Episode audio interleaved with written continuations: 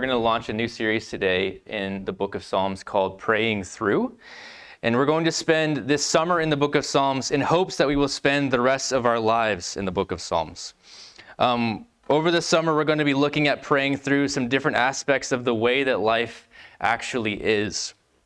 Things like doubt and fear and grace and faith and a few more the way the life actually is. I think that's the, the key point here. Not, not that what we imagine life is supposed to be now that we're a Christian or we go to church, uh, a church that meets in a theater, you know, it's a different type of church.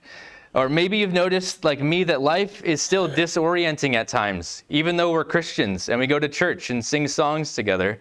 So the question is how can we learn to pray in order to reorient ourselves in the midst of whatever may come our way? How do we pray in the midst of real life?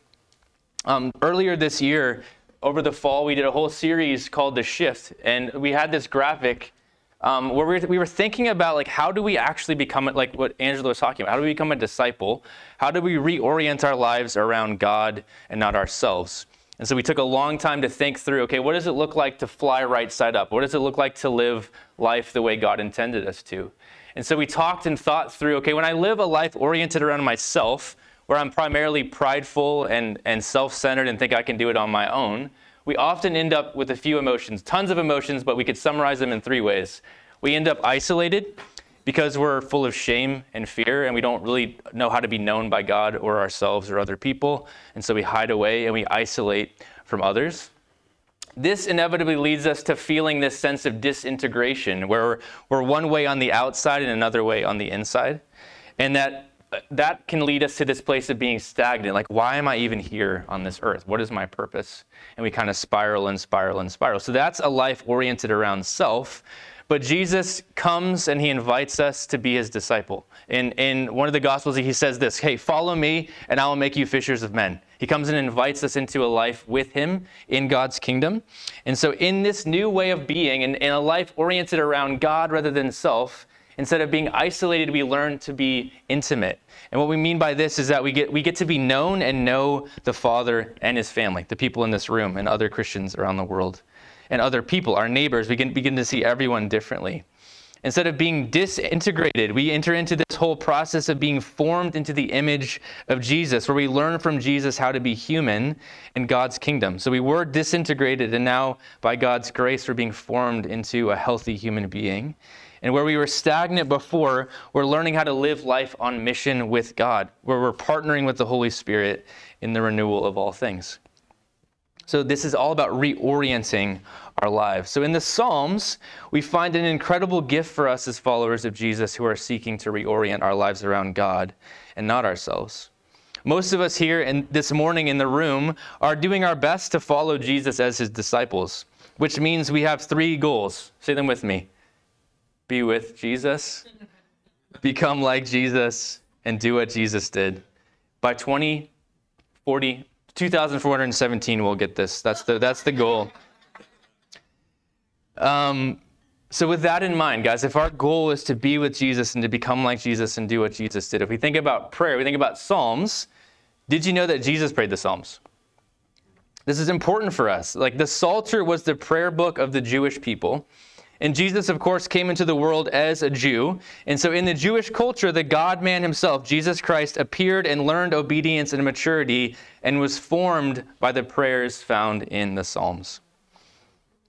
So, to summarize, I think you and I would do well to learn to incorporate this prayer book into our lives as disciples of Jesus. What if praying like Jesus prayed like what if praying like Jesus prayed helped us know and be known by the Father and his family in a greater way?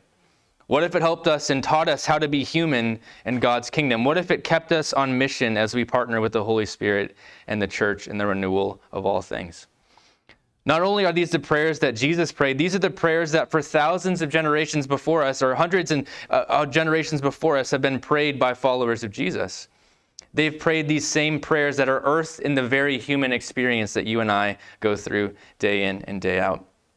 Walter Brueggemann, a famous Old Testament scholar, says this about the Psalms The Psalms, with a few exceptions, are not the voice of God addressing us. They are rather the voice of our own common humanity, gathered over a long period of time, but a voice that continues to have amazing authenticity and contemporaneity. Wow, that's a tough word. I think I said that right. It speaks about life the way it really is. For in those deep human dimensions, the same issues and possibilities persist. And so when we turn to the Psalms, it means we enter into the midst of that voice of humanity and decide to take our stand with that voice. We are prepared to speak among them and with them and for them, to express our solidarity, solidarity in this anguished, joyous human pilgrimage. We add a voice to the common elation, shared grief, and communal rage that besets us all. In the Psalms, there is a speech in a, sorry, there, in the Psalms, there's an articulation of all the secrets of the human heart and the human community, all voiced loud in speech and in song to God amidst the community. The way life really is, reality expressed together in community. Bono, the lead singer of U2, anyone ever heard of U2? All right. Uh, Christian was interviewed by Fuller Seminary in a short documentary that's actually worth watching um, about Psalms and actually about Eugene Peterson. It's Eugene Peterson Day today. Um, and at one point in the doc, Bono was asked to give one sentence answers to a few questions about the Psalms. So this is just a little snippet of the conversation. The, the, the interviewer asks, What's one thing you've learned about God through the Psalms? He listens. What's one thing you've learned about yourself through the Psalms? I don't listen enough. What's one thing the Psalms has asked of you? Honesty. If I had to boil down to everything I wanted to say today into one sentence, this is the one thing I want you to get out of today. There is nothing more real than the life we have in Christ. The Psalms train us in the language of honesty, equipping and empowering us to speak of the way that life really is. So, the message today is entitled Honest to God.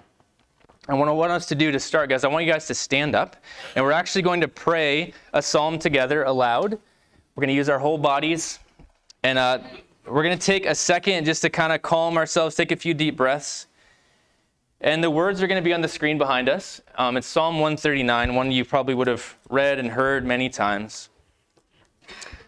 But I want us to pray this together, and at the end, I'll say, This is the word of the Lord and you'll say, Thanks be to God, and then we'll just have a short prayer and then we'll dive in together. So let's just take a few seconds just to focus our attention on Jesus.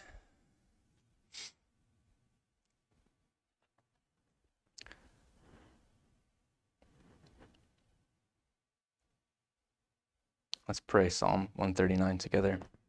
Lord, you searched me and known me. You know when I sit down and when I stand up. You understand my thoughts from far away. You observe my travels and my rest.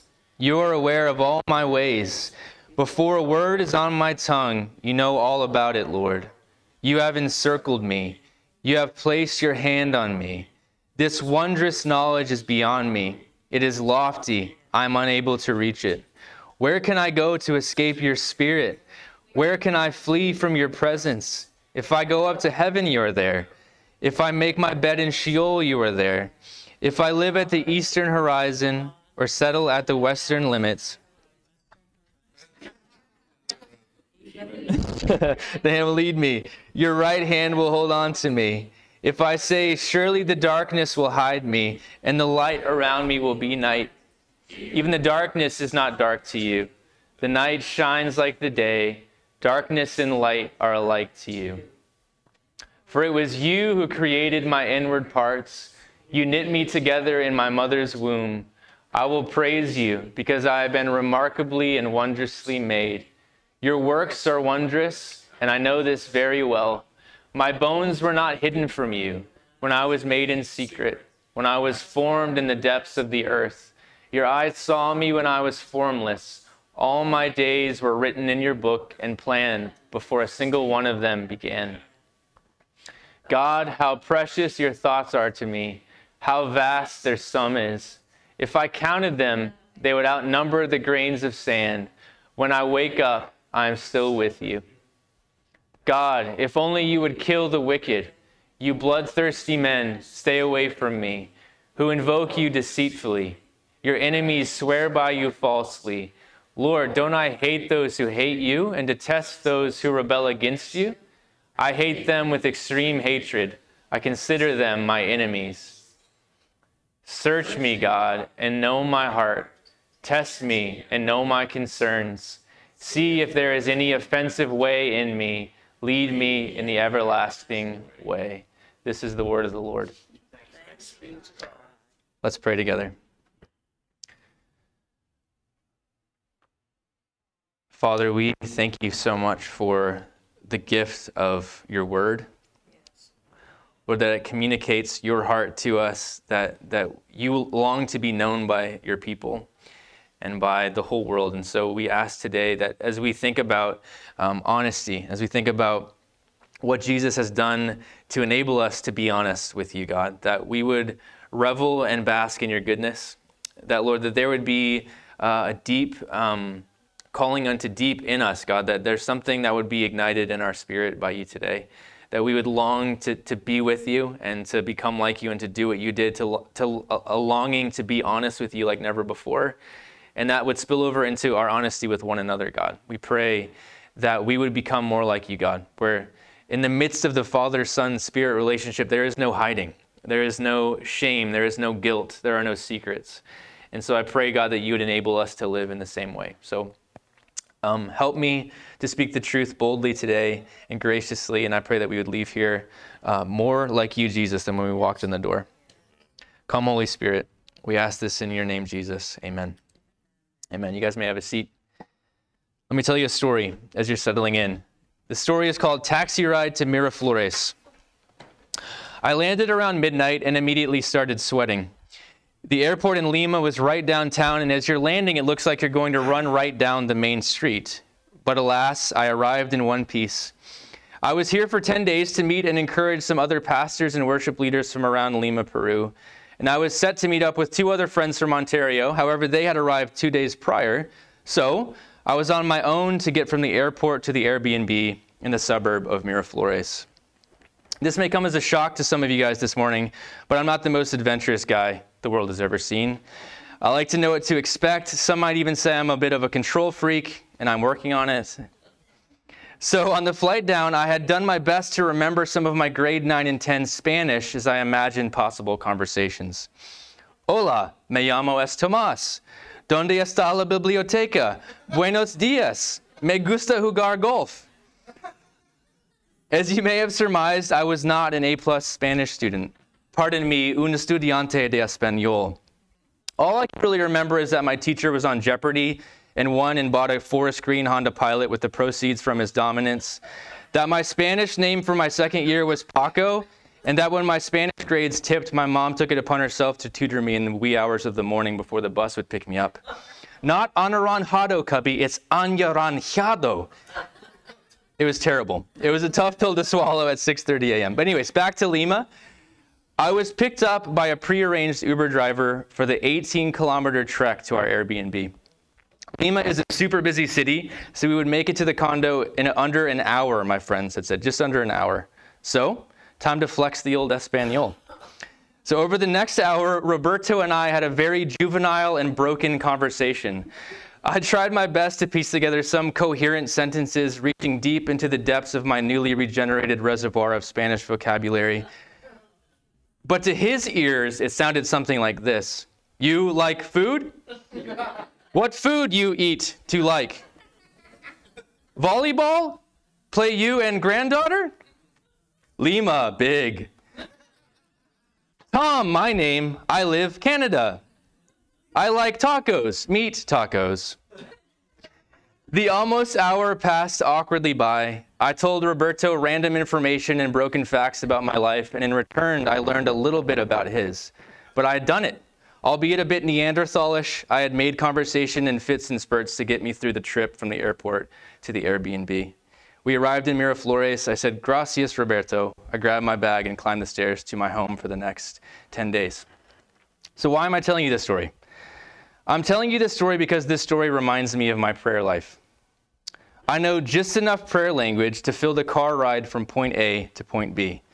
And because of this, the conversation, conversation stays shallow and surfacey, often one sided, like rehearsing of facts, Neanderthalish. I often treat God like Roberto, someone who's getting me from where I need to go. someone I don't spend a lot of time getting to know or I'm not necessarily comfortable sharing the truest parts of me with. And obviously, this analogy falls apart as all analogies do, but try to stick with me here.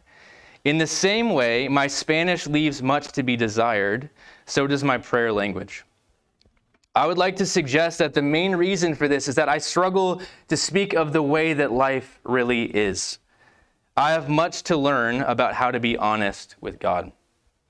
In the case of Roberto and I, I couldn't tell him about the excitement I had about doing some training for worship leaders, my desire to be impressive, that this would be the longest I'd be away from my pregnant wife and three kids, that I was anxious about having to preach with a translator, or that one of my earliest dreams after meeting Jesus was to be a missionary in South America because I didn't have the words.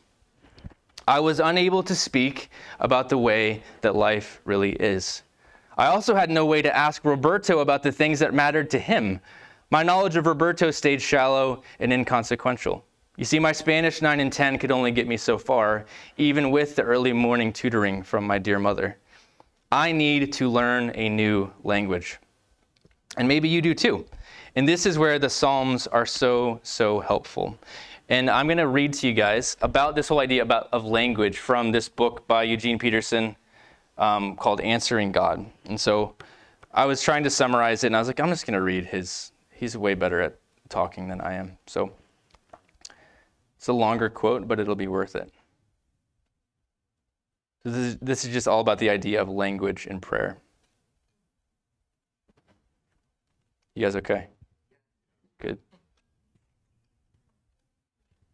My goodness, hold on. What's up today, Angela? You too?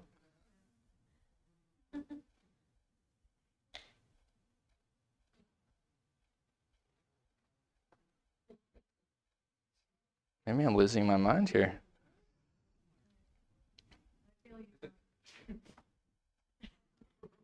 Solidarity, Angela. Oh, here we go. Thank you for your patience, guys. Okay, language. Eugene Peterson breaks down language into three different categories. So, language one is this category. Language one is the language of personal intimacy and relationship. It is the first language we learn. At first, it is not articulate speech. The sounds that pass between parent and infant are incredibly rich in meaning, but less than impressive in content. The coos and cries of the infant do not parse. The nonsense syllables of the answering parent have no dictionary entries. But in the ex- exchange of gurgles and out of tune hums, this is the key, trust develops. Parent whispers transmute infant screams into grunts of hope. The cornerstone words in this language are names or pet names mama, papa, for all its limited vocabulary and butchered syntax, it is more than adequate to express complex and profound love and to develop the basic trust foundational to human existence. Language one is our prim- primary language, the language we use to express and to develop our human condition. So, in summary, language one is the language of personal intimacy and relationship. Language two is the language of information. As we grow, we find a marvelous world of things surrounding us, and that, of, that everything has a name rock, water, doll, bottle, finger. Gradually, through the acquisition of language, we are oriented in a world of objects. Beyond the relational intimacy with persons with which we begin, we find our way in an environment of trees and fire engines and snowballs. Day after day, words are added. Things named are no longer strange. We explore the neighborhood. We make friends with the world. We learn to speak in sentences, making connections between this and that, between yesterday and tomorrow, between here and there. The world is wonderfully various, and our language enables us to account for it, to recognize what is here and how it is put together. Language, two is the major language used in the schools. So, language one is the language of personal relationship and intimacy. Language two is the language of information. Language three is the language of motivation. We discover early on that words have the power to make things happen, to bring something out of nothing, to move inert figures into purposeful, purpose, purposive action. An infant brawl brings food in a dry diaper. A parental command arrests a childish tantrum. No physical force is involved. No material causation is visible. Just a word stop, go, shut up, speak up, eat everything on your plate. We are moved by language and use it to move others. Children rapidly acquire proficiency in this language, moving people bigger and more intelligent than themselves to strenuous activity. Amen? often against both the inclination and better judgment of the people. Language three is the predominant language of advertising and politics. Okay, I'm going to keep going here. Languages two and three are the ascendant language of our culture. Language that describes, language two, and language that motivates, language three, dominate. We are well schooled in language that describes the world in which we live. We are well trained in the language that moves people to buy and join and vote. Meanwhile, language one, the language of intimacy, the language that develops relationships of trust, hope, and understanding, languishes. Once we are clear of the cradle, we find less and less encouragement to use it. There is a short lived recovery of language one in adolescence when we fall in love and spend endless hours talking on the telephone, using words that eavesdroppers character- characterize as gibberish. But it is the farthest thing from gibberish. The sounds express relationship, they are a realization of being. So, if I were to ask you guys, which is the language of prayer? Language one, two, or three? Should be language one? Yeah? Okay. You get it right, Lee. Well done. Language one. The language of prayer is the language of personal intimacy and relationship. It is the language of honesty. I'm going to keep reading. So, Eugene Peterson. Language one is the language of the Psalms and the language of prayer. Yet, this is the language most necessary to our humanity, to finding out who we are and to who we are with, for love and for care and for God. Learning to pray is not learning anything new, it recovers our first language. Developing skill in language one is a matter of returning to what is basic in us. Prayer is not a second language, it is the language at the core of what we already are and are becoming. But the first requirement of this language is not to make us nice, but to make us accurate, which gets back to what we were talking about before, praying about the way that things actually are. Psalm language is not careful about offending our sensibilities. Its genius is its complete disclosure of the human spirit as it makes response to the revealing God. Given the mess that things are in, it will not be surprising that some unpleasant matters have to be spoken and spoken in the language of our sin conditioned humanity, for the language of prayer is, most emphatically, human language. It is not angel talk. The language in which we must become proficient is the language of personal relationship getting as much of our language as possible into the speech of love and response and intimacy. Abba, Father.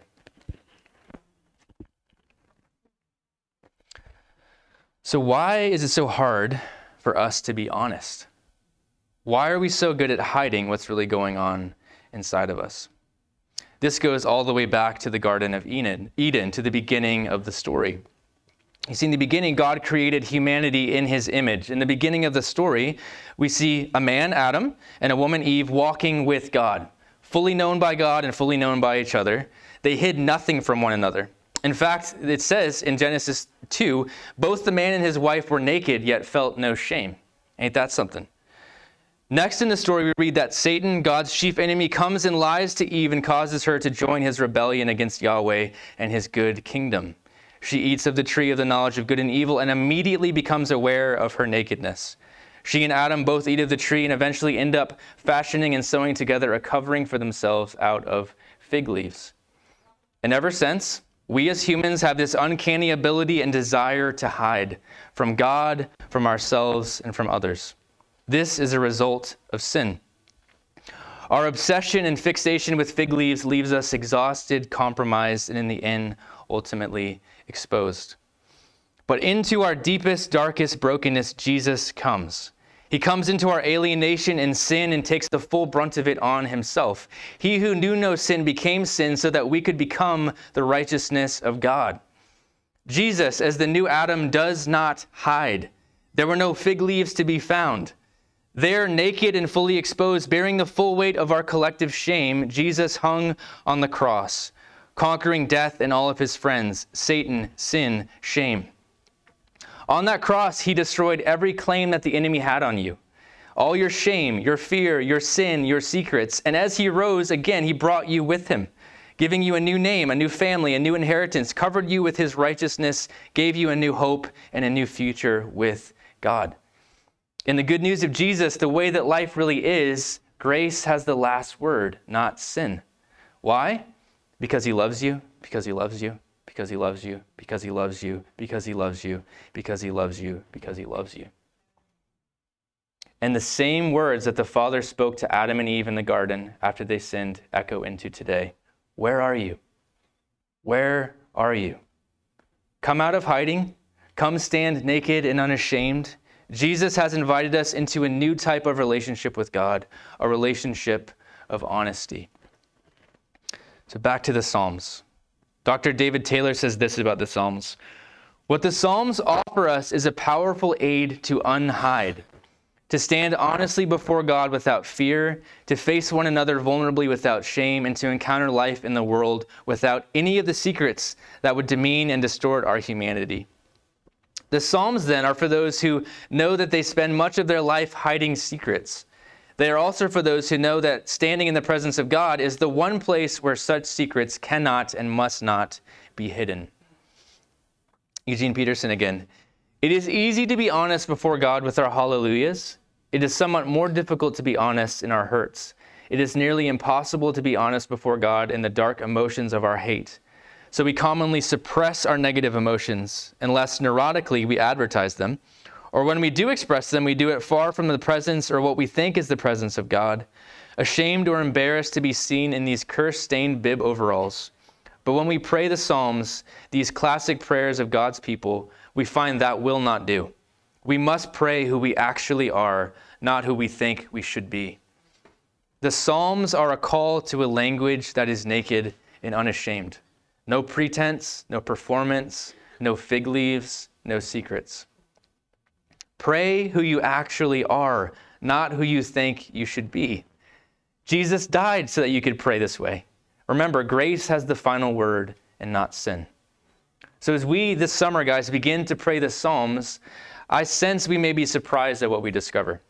That we may be found loved where we feared being rejected, forgiven where we expected to be shamed, welcomed where we feared a slammed door. Could it be, like the psalmist says here in Psalm 18, but me he caught, reached all the way from sky to sea. He pulled me out of that ocean of hate, that enemy chaos, the void in which I was drowning. They hit me when I was down, but God stuck by me. He stood me up in a wide open field. I stood there saved, surprised to be loved. So this summer, as we close, Susie, if you want to come on up, we're going to learn to pray the Psalms. There is nothing more real than the life we have in Christ. The Psalms train us in the language of honesty, equipping and empowering us to speak of the way that life really is. New Testament scholar N.T. Wright says this The Psalms are inexhaustible and deserve to be read, said, sung, chanted, whispered, learned by heart, and even shouted from the rooftops. They express all the emotions we are ever likely to feel, including some we hope we may not, and they lay them raw and open in the presence of God. Uh, Eugene Peterson taught a class at Regent College in Vancouver, and one of his students at the end asked him, like, how, how do I incorporate all of this into my life? How do I make this applicable? And he sat there for a while and he said, Tomorrow I want you to pray Psalm 1. And the day after that, I want you to pray Psalm 2. And the day after that, I want you to pray Psalm 3 and on and on he went. And that's what I want to challenge you guys to do this summer is day by day, let's pray through the Psalms. We have no lists. I'm not going to hold you accountable. I'm not going to call you up and be like, yo, did you read Psalm 62 today? But it's there for your enjoyment and for your taking and for us to become more honest. So I would encourage you to do so. I invite you to learn to pray the Psalms as naked and as unashamed as we can. Calvin said in the Psalms, we find the anatomy of the human soul. There is so much honesty contained in these 150 poems and songs. There's nothing less spiritual about, uh, just, just a little disclaimer, there's nothing less spiritual about praying someone else's words for the record, especially words inspired by the Spirit that point us to Jesus and his coming kingdom. So let's pray what Jesus prayed. Let's learn the language of honesty. The Psalms are undoubtedly a tool to help us be with Jesus more honestly, become more honest like Jesus, and invite us out of hiding so that we can do what Jesus did. Amen? Let me pray for us. Father, we thank you so much for what Jesus has done for us so that we can be honest with you. That you already know everything about us, God, that there's nothing that we can hide from you or need to hide from you. And so I ask that you would help us to develop a language that is honest with you, God. That that we could pray the, the way we see the prayers laid out in the Psalms, God, the way that Jesus prayed. And that that would be something that marks us as a community, God, that we are a, a people who are real and that live in reality, that we live and and believe and act as if things are the way that they actually are. So we rejoice in the fact that Jesus, you came and you died and you rose again, and that you have given us a new life. And so we want to champion that. We want to be excited about that, and we want to live a life that reflects that in every way. So teach us how to pray, Lord. Teach us how to pray together and teach us how to be honest. So we love you and we pray this all in your name, Jesus. And everybody said, Amen. Amen. Bless you guys.